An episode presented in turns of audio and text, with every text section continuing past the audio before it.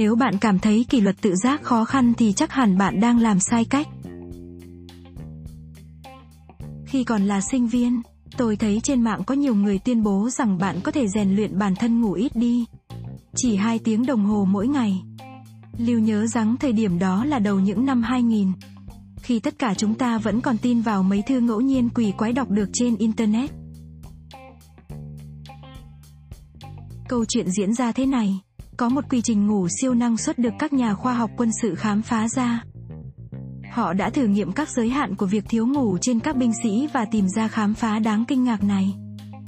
Người ta cho rằng, các nhân vật lịch sử vĩ đại như Napoleon, De Vinci và Tesla tuân theo lịch trình ngủ như nhau và đó là lý do tại sao họ lại năng suất và có ảnh hưởng lớn đến vậy trong lịch sử. Người ta cũng cho rằng bất kỳ ai chẳng hạn bạn và tôi đều có thể đạt được trạng thái siêu năng suất này hàng ngày. Tất cả những gì chúng ta cần là sức mạnh ý chí để vượt qua những ngày thiếu ngủ và làm quen với lịch trình siêu phàm mới mẻ này. Người ta cũng cho rằng đây là sự thật, đã được kiểm chứng và có ý nghĩa.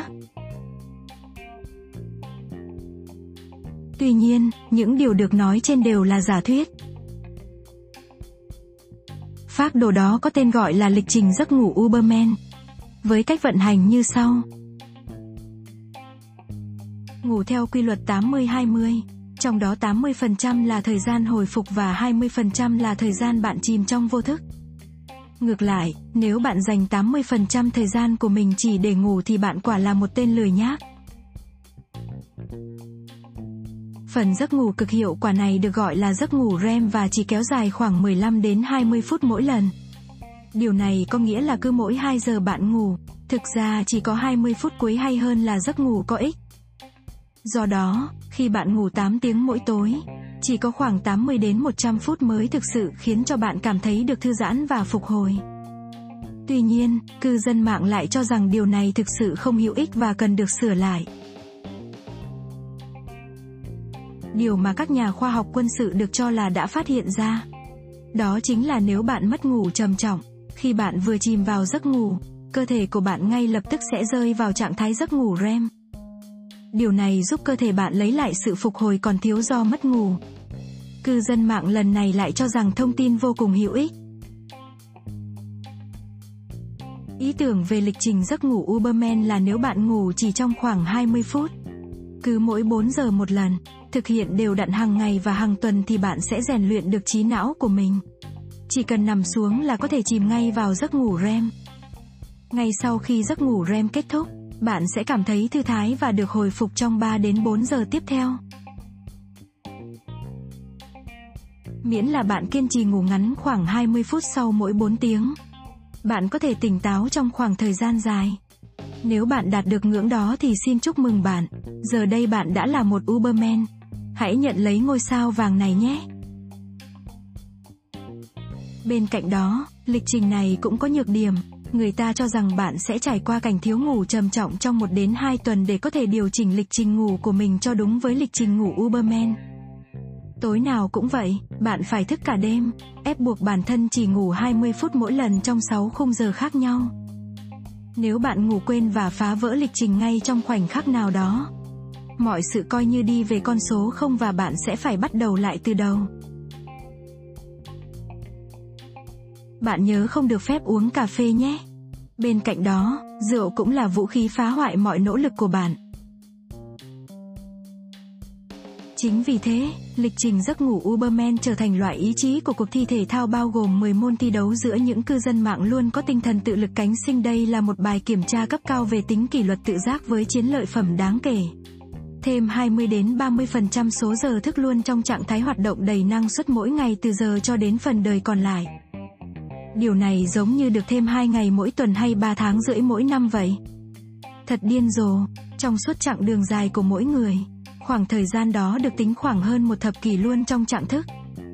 Hãy tưởng tượng đến mọi thứ bạn có thể hoàn thành khi bạn có thêm một thập kỷ nữa trong khi những người bình thường khác vẫn còn đang ngủ. Giống như một kẻ ngốc, tôi cũng đã thử lịch trình giấc ngủ này, rất nhiều lần là đằng khác. Tôi đã bị ám ảnh trong việc thành công với lịch trình này trong nhiều năm. Cũng trong từng đó năm, tôi liên hồi thất bại. Hẳn là bạn đã từng thức trắng nguyên đêm, Việc thức trắng một đêm như vậy không khó khăn gì cả. Điều này còn dễ dàng hơn khi bạn đang bị deadline dí và không hề sử dụng thuốc. Thử thách hơn chính là thức đến đêm thứ hai, ba và bốn. Thiếu ngủ trầm trọng được ví như một khóa học khắt khe cho phép bạn nhận thấy tâm trí bạn yếu mềm đến chừng nào. Vào ngày thứ ba, bạn sẽ bắt đầu ngủ gật ngay cả khi đang đứng. Thậm chí, bạn còn ngủ gật khi đang đi bộ trên đường ngay cả ban ngày. Rồi bạn quên cả những sự thật cơ bản như tên người mẹ của bạn hay bạn không biết mình đã ăn gì cho ngày hôm nay chưa tệ hơn. Bạn quên mất hôm nay là ngày gì. Vào ngày thứ tư, bạn trở nên mê sảng và tưởng tượng rằng mọi người đang nói chuyện với bạn trong khi họ không có ở đó. Bạn tin rằng mình đang soạn một email nào đó trong khi bạn chẳng viết gì cả. Sau đó, bạn còn phát hiện ra rằng mình không thể nhớ nổi mình phải gửi email đó cho ai. Tôi từng đi bộ vòng vòng trong phòng khách cả tiếng đồng hồ chỉ để giữ cho bản thân luôn được tỉnh táo. Sau 20 phút sau, đồng hồ đánh thức tôi, rồi khoảng thời gian 3 tiếng sau đó, tôi sẽ tự lừa dối bản thân và cố gắng thuyết phục rằng tôi đang cảm thấy rất thư thái và vô cùng hăng hái để tiếp tục lịch trình này cơ xíu. Tôi phải làm lại điều gì? Cuối cùng, tôi thất bại và chẳng thể vượt qua được ngày thứ tư. Mỗi lần thất bại như thế, tôi cảm thấy thất vọng tuyệt độ vì sự thiếu ý chí của mình. Tôi cho rằng đây là điều mà mình có thể làm được. Điều làm tôi thấy bực mình là nhiều người trên mạng có thể thực hiện được còn tôi thì không thể. Rồi tôi cảm thấy như thể có gì sai với mình. Nếu tôi không siết chặt kỷ luật buộc bản thân ngủ ít đi thì chuyện quái gì đây Mark? Hành động thôi nào. Thế là tôi hành hạ bản thân. Tôi càng tự hành hạ bản thân, tôi càng có thêm những kỳ vọng phi thực tế cho bản thân mình. Có khả năng là tại một thời điểm nào đó trong đời, bạn đã từng cố gắng thay đổi bản thân chỉ với sức mạnh ý chí của mình. Nếu thế, cũng có khả năng bạn từng thất bại trong đau khổ. Đừng cảm thấy buồn nhé. Đây là điều thường xảy ra trong cuộc đời mỗi người.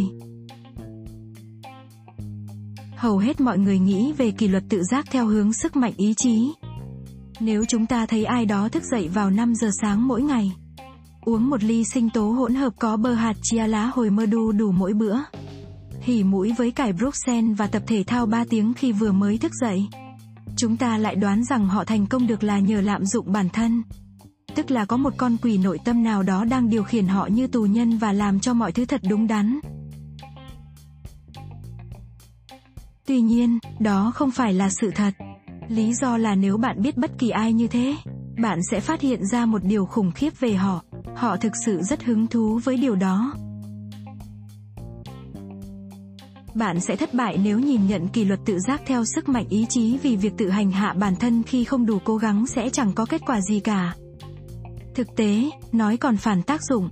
Thật vậy, điều này giống như ai đó từng cố gắng ăn kiêng nói với bạn. Hành động kiểu này chỉ làm tình hình tệ thêm thôi. Vấn đề là sức mạnh ý chí hoạt động như cơ bắp chúng ta vậy. Nếu bạn không tập luyện chăm chỉ, sức mạnh ý chí sẽ yếu ớt và ngưng hoạt động. Trong tuần đầu tiên của chế độ ăn kiêng mới, chế độ luyện tập mới hay thói quen thức dậy mới, mọi thứ diễn ra rất suôn sẻ. Nhưng đến tuần thứ hai hay ba, bạn lại quay lại với thói quen ngủ trễ và món chi tâu ngày trước. Tương tự, bạn không thể bước đến phòng tập gym lần đầu và nâng quả tạ nặng 200 kg. Bạn không thể thức dậy lúc 4 giờ sáng và làm điều gì đó lố bịch như thực hiện lịch trình giấc ngủ Uberman. Để có cơ hội thành công, ý chí của bạn phải được rèn luyện trong một khoảng thời gian dài.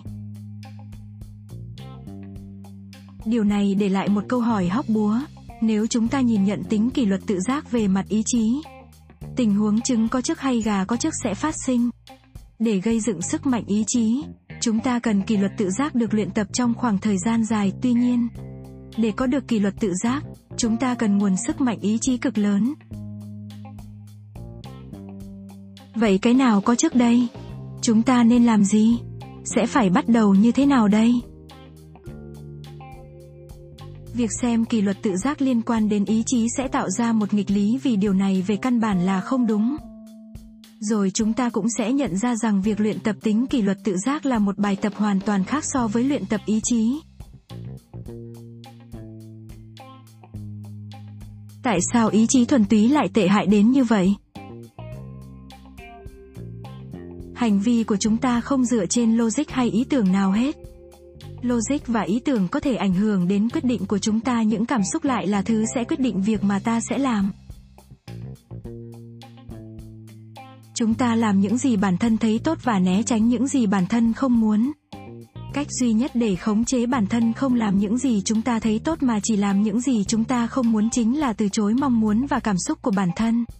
Thay vào đó chỉ làm những gì được cho là đúng đắn. Trong suốt chặng đường lịch sử, Đức Hạnh được nhìn nhận theo kiểu tự từ chối và tự phủ định. Để trở thành một người tốt, bạn không chỉ phải từ chối mọi thú vui của bản thân mà còn trưng diện tinh thần dám làm hại cả bản thân mình nữa. Bạn thấy có nhiều nhà sư tự hành hạ và nhốt mình trong phòng nhiều ngày liền. Họ không thèm ăn uống hay thậm chí là giao tiếp cho đến lúc mất đi. Bạn thấy những đội quân ném mình vào chiến sự chẳng vì lý do gì. Bạn thấy có những người không quan hệ tình dục cho đến khi họ kết hôn hoặc thậm chí là cả đời. Chỉ toàn những thứ không vui thôi. Cách tiếp cận cổ điển là cách chúng ta giả định ý chí bằng kỷ luật tự giác. Nó hoạt động dựa trên niềm tin rằng kỷ luật tự giác có thể thu được thông qua việc chối bỏ hay từ chối mọi cảm xúc của bản thân. Bạn có muốn ăn món taco của Mexico không? Nó không tốt cho mày đờ u. Mày không muốn ăn món này đờ u. Mày tệ quá, mày xứng đáng chết đói đó đổ vong n bội nghĩa. Cách tiếp cận cổ điển này châm ngòi cho khái niệm sức mạnh ý chí ví dụ. Khả năng từ chối hay rũ bỏ mong muốn và cảm xúc của ai đó với tinh thần đạo đức. Chỉ ai có thể nói không với món taco mới là người tốt. Thế nên, những người không thể nói không chỉ là kẻ thất bại. Định nghĩa kỷ luật tự giác theo cách cổ điển, kỷ luật tự giác bằng ý chí hay bằng sự tự từ chối bản thân bằng người tốt. Việc hợp nhất ý chí và đạo đức vốn mang lại những ý định tốt đẹp. Người ta nhận ra một cách đúng đắn rằng không có gì ngoài ham muốn bản thân. Chúng ta đều trở thành những kẻ đầy tự ái. Với sự tự ái như vậy, chúng ta có thể ăn hay thậm chí sát hại bất cứ thứ gì hay bất cứ ai trong phạm vi 10 mét. Thế nên những nhà lãnh đạo tôn giáo, các triết gia và vị vua trong suốt hành trình lịch sử đã thuyết giải khái niệm về đức hạnh. Theo họ, đức hạnh bao gồm sự kìm nén cảm xúc bản thân để ủng hộ sự những điều đúng đắn và phủ nhận mọi nguồn lực để phát triển ý chí. Và định nghĩa cổ điển này thực sự có hiệu quả. Được rồi, trong khi khái niệm này khiến xã hội bình ổn hơn, nó cũng khiến chúng ta hoàn toàn lạc lối. Phương pháp tiếp cận cổ điển có tác dụng ngược lại là đào tạo chúng ta luôn cảm thấy tồi tệ về những thứ chúng ta cảm thấy tốt. Nó luôn tìm cách dạy chúng ta kỷ luật tự giác thông qua việc khiến ta cảm thấy xấu hổ hay khiến ta cảm thấy ghét bản thân vì con người thật của ta. Ý tưởng là một khi cảm giác xấu hổ ngang bằng với cảm giác vui thích. Chúng ta sẽ thấy sự ghê tởm và sợ hãi những ham muốn của mình đến mức tin và làm theo những gì được mách bảo. Trong trường hợp bạn không biết, sự xấu hổ sẽ dày vò bạn. Dùng sự xấu hổ để siết chặt tính kỷ luật hiệu quả nhưng chỉ trong khoảng thời gian ngắn. Về dài, phương pháp này sẽ phản tác dụng. Lấy sự xấu hổ chung nhất trên hành tinh này làm ví dụ. Tình dục. Não bộ thích tình dục. Có hai lý do căn bản. A. Quan hệ tình dục tạo cảm giác tuyệt vời và B. Về mặt sinh học. Chúng ta luôn thèm muốn nó. Điều này ai cũng có thể tự lý giải được. Ngay lúc này, nếu bạn lớn lên như hầu hết mọi người đặc biệt nếu bạn là phụ nữ khả năng cao là bạn đã được dạy rằng quan hệ tình dục là xấu xa, dâm đãng và làm bạn hư hỏng, bạn sẽ biến thành người khủng khiếp và ghê tởm. Nếu bạn bị trừng phạt chỉ vì ham muốn nó, cảm xúc của bạn về quan hệ tình dục sẽ đầy hỗn loạn. Quan hệ tình dục nghe thú vị nhưng cũng chứa đựng nỗi sợ quan hệ tình dục có vẻ đúng nhưng cũng có vẻ sai. Kết quả là, bạn vẫn ham muốn tình dục nhưng vẫn luôn có cảm giác tội lỗi. Lo lắng và hoài nghi bản thân mình. Hỗn hợp cảm xúc này tạo ra sự căng thẳng khó chịu trong người. Khi thời gian trôi qua, sự căng thẳng này cũng lớn dần lên chỉ vì ham muốn tình dục không bao giờ biến mất. Với sự hiện diện của loại ham muốn này, sự xấu hổ sẽ vì thế mà lớn dần lên. Cuối cùng, bạn sẽ không thể nào chịu đựng nổi sự căng thẳng này nữa và phải giải quyết nó trong một hay hai cách. Cách thứ nhất, nuông chiều bản thân quá đà.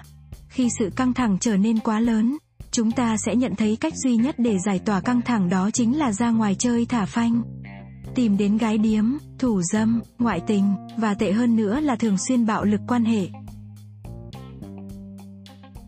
Nhưng, sự nuông chiều bản thân này chẳng hề giải quyết được căng thẳng. Nó chỉ đổ dầu vào lửa mà thôi. Vì khi bạn bỏ vòng đeo dương vật sang một bên và khi gái đếm trở về nhà, bạn sẽ lại cảm thấy tội lỗi.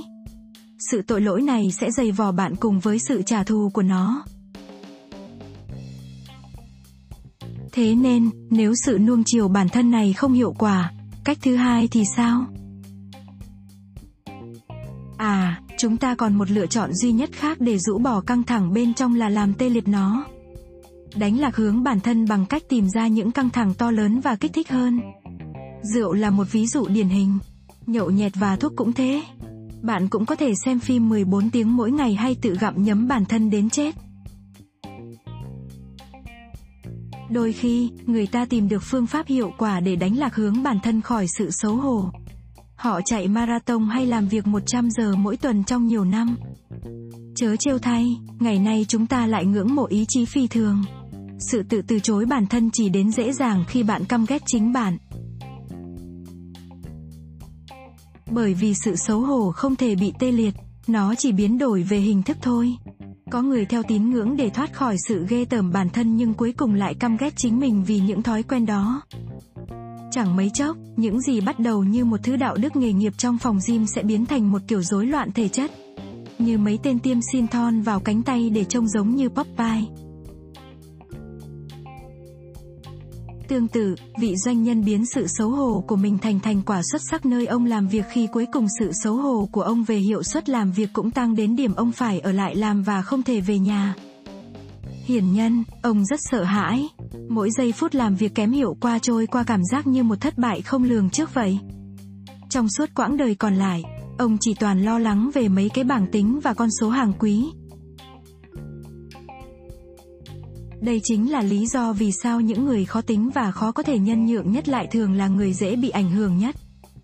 Đây cũng chính là lý do vì sao những nhà lãnh đạo tôn giáo chính thống chống lại sự vô đạo đức của thế giới luôn là người ra lệnh những kẻ khốn nạn phải cuốn gói khỏi Great List. Đó là lý do vì sao hầu hết các nhà chính trị gia lên tiếng về lòng trung thành của đảng và lòng yêu nước luôn là những người nổ súng trong phòng tắm sân bay. Họ chỉ đang chạy trốn khỏi ác quỷ trong họ. Và cách để làm điều đó là tạo ra con quỷ sáng sủa hơn và được xã hội chấp nhận hơn. Kỷ luật tự giác dựa trên sự tự chối bỏ bản thân không thể tồn tại lâu dài. Nó chỉ gây rối loạn chức năng trầm trọng hơn, và cuối cùng đã đến sự tự hủy diệt mà thôi. Sự thật về định nghĩa theo phương thức cổ điển, tự chối bỏ bằng rối loạn cảm xúc bằng tự hủy hoại bằng âm kỷ luật tự giác. Đây chính là vấn đề mà bạn sẽ nhìn ra nó ngay khi vừa nghe đến. Tôi không thể tin được là chúng ta phải nói về điều này. Bạn có thể buộc mình đến phòng tập gym trong vài ngày nếu bạn không thực sự muốn đến. Tuy nhiên, nếu phòng tập gym không mang đến bất kỳ cảm xúc tích cực nào, bạn sẽ mất dần động lực, cạn kiệt ý chí và sẽ chẳng có ngày nào đến đó nữa. Bạn có thể buộc bản thân mình ngừng uống rượu bia một ngày hay một tuần. Nhưng nếu bạn không cảm thấy xứng đáng, bạn sẽ quay trở lại với thói quen uống rượu bia thôi. Đó là lý do vì sao cơn ác mộng từ giấc ngủ đa pha liên tục kết thúc trong thảm họa. Thức suốt đêm và tự làm mình mất chẳng tạo ra lợi ích hữu hình nào cả. Nó cũng chẳng tạo ra cảm xúc tích cực nào. Nó chẳng tạo ra điều gì ngoài sự khổ sở và mê sảng. Đây chỉ là một loại bài tập về sự tự lạm dụng bản thân thôi. Thế nên, ý chí của tôi cuối cùng cũng cạn kiệt và đó cũng là lúc cảm xúc lấn chiếm và làm bất tỉnh suốt 16 tiếng đồng hồ. Bất kỳ cách tiếp cận lành mạnh về mạnh cảm xúc nào đến kỷ luật tự giác cũng phải rèn rũa cảm xúc bản thân chứ không phải chống lại chúng. Cuối cùng, kỷ luật tự giác không dựa trên ý chí hay sự tự chối bỏ bản thân. Nó thực chất là dựa trên điều ngược lại, sự tự thừa nhận. Kỷ luật tự giác bằng cách tự rèn luyện. Giả sử bạn đang nỗ lực giảm cân và vấn đề ở đây là bạn ăn hết 3 lít kem mỗi tuần. Kem là người bạn thân của bạn và bạn đang ngăn chặn điều này bằng chính ý chí của mình. Bạn cùng những người bạn khác của mình cùng ăn kiêng. Bạn nói với bạn mình đừng bao giờ mua kem nữa trong nỗ lực đầy tuyệt vọng chỉ để đổ lỗi cho họ vì những sai lầm của mình. Nhưng bạn chẳng thu hồi được kết quả gì. Hơn thế nữa, không ngày nào trôi qua mà bạn không ngấu nghiến mấy ngàn calo kem cả. Và bạn ghét bản thân mình vì điều đó. Đây chính là vấn đề đầu tiên của bạn. Bước đầu của kỷ luật tự giác là gỡ bỏ mọi liên kết liên quan đến sai lầm của bản thân với sai lầm đạo đức. Bạn phải chấp nhận rằng việc bạn cuối cùng cũng nuông chiều bản thân không có nghĩa bạn sẽ biến thành một kẻ tồi tệ. Chúng ta chấp nhận nuông chiều bản thân ở một số kiểu nhất định nào đó. Chúng ta đều cảm thấy xấu hổ. Chúng ta đều thất bại trong việc điều khiển ham muốn và tất cả chúng ta thi thoảng đều thích một tô kem bự. Kiểu thừa nhận này phức tạp hơn bạn nghĩ đấy nhé. Chúng ta thậm chí còn không nhận ra những cách ta hay dùng để đánh giá bản thân về những sai sót trong nhận thức. Suy nghĩ liên tục được truyền vào đầu chúng ta mà ta không hề hay biết. Chúng ta thậm chí còn thêm suy nghĩ bởi vì tôi là tệ hại. Tôi đã làm hư hỏng dự án công việc, bởi vì tôi là một kẻ tệ hại. Toàn nhà bếp là một mớ hỗn độn và bố mẹ sẽ ở đây sau 20 phút nữa. Bởi vì tôi là kẻ tệ hại. Người ta đều giỏi cái này, còn tôi thì không, vì tôi là kẻ tệ hại. Có thể mọi người đều nghĩ tôi là kẻ ngốc, vì tôi là kẻ tệ hại. Này, có thể lúc này bạn đang tự thêm những suy nghĩ như thế này để đánh giá bản thân mình khi đọc đến đây đấy. Trời ơi, tôi suốt ngày đánh giá bản thân vì tôi là kẻ tệ hại. Chuyện là có một loại cảm giác thoải mái sau những lời tự đánh giá bản thân. Bởi vì chúng giúp ta cảm giác được giảm trách nhiệm từ hành động của ta. Nếu tôi quyết định không từ bỏ kem vì tôi là kẻ tệ hại thì kẻ tệ hại đó sẽ cản trở khả năng thay đổi hay cải thiện tương lai của tôi chính vì thế. Điều này hoàn toàn ngoài tầm kiểm soát của tôi đúng không? Điều này ám chỉ rằng tôi chẳng thể làm gì với sự ham muốn và thôi thúc của mình. Thế thì thử để làm gì? Có một loại sợ hãi và lo lắng xuất hiện khi ta từ bỏ niềm tin vào sự kinh khủng của bản thân. Chúng ta thực ra chống lại việc thừa nhận bản thân vì trách nhiệm nghe thật nặng nề và đáng sợ. Điều này chỉ ra rằng ta không chỉ có thể thay đổi tương lai và thay đổi thì luôn đáng sợ mà ta còn lãng phí thời gian suốt năm tháng qua. Chúng ta cũng sẽ chẳng bao giờ cảm thấy điều gì tốt đẹp. Thực tế còn có sự hiện diện của một loại cạm bẫy khác. Khi con người chấp nhận họ không phải là kẻ tệ hại nhưng sau đó lại coi bản thân như một kẻ tệ hại thực thụ vì đã chẳng nhận ra điều đó từ nhiều năm trước. Nhưng một khi chúng ta kết hợp cảm xúc từ việc đánh giá đạo đức một khi ta quyết định rằng nếu chỉ vì có thứ gì đó làm ta cảm thấy tồi tệ, không có nghĩa ta thực sự tồi tệ điều này sẽ mở ra trước mắt vài viễn cảnh mới. Thứ nhất, cảm xúc chỉ là những cơ chế hành vi bên trong và có thể bị kiểm soát như mọi thứ khác. Tương tự như việc để chỉ nha khoa ngay cạnh bàn chải đánh răng nhằm nhắc nhở bản thân nhớ dùng chỉ nha khoa mỗi sáng, một khi loại bỏ được những đánh giá về mặt đạo đức. Cảm giác tồi tệ vì bản thân đã ngã gục trước sự ngon lành của bánh quy hay bánh kem chỉ là một lời nhắc nhở hay động viên để giải quyết các vấn đề tiềm ẩn. Chúng ta phải giải quyết các vấn đề liên quan đến cảm xúc, nguồn sức mạnh luôn cố gắng bao trùm mọi thứ và làm ta không thể suy nghĩ sáng suốt. Bạn bị thôi thúc ăn hàng tá kem mỗi tuần. Tại sao lại thế? Thật ra thì việc tiêu thụ đặc biệt là đường và thực phẩm không lành mạnh là một hình thức làm ta không thể suy nghĩ sáng suốt đó. Tuy nhiên, loại thực phẩm này luôn mang lại cảm giác thoải mái. Thì thoảng, cảm giác này được biết đến như là ăn uống về mặt cảm xúc. Giống như cách mấy kẻ nghiện rượu chìm đắm trong men rượu hay việc ăn uống quá đà để giải phóng con quỷ sống trong người họ.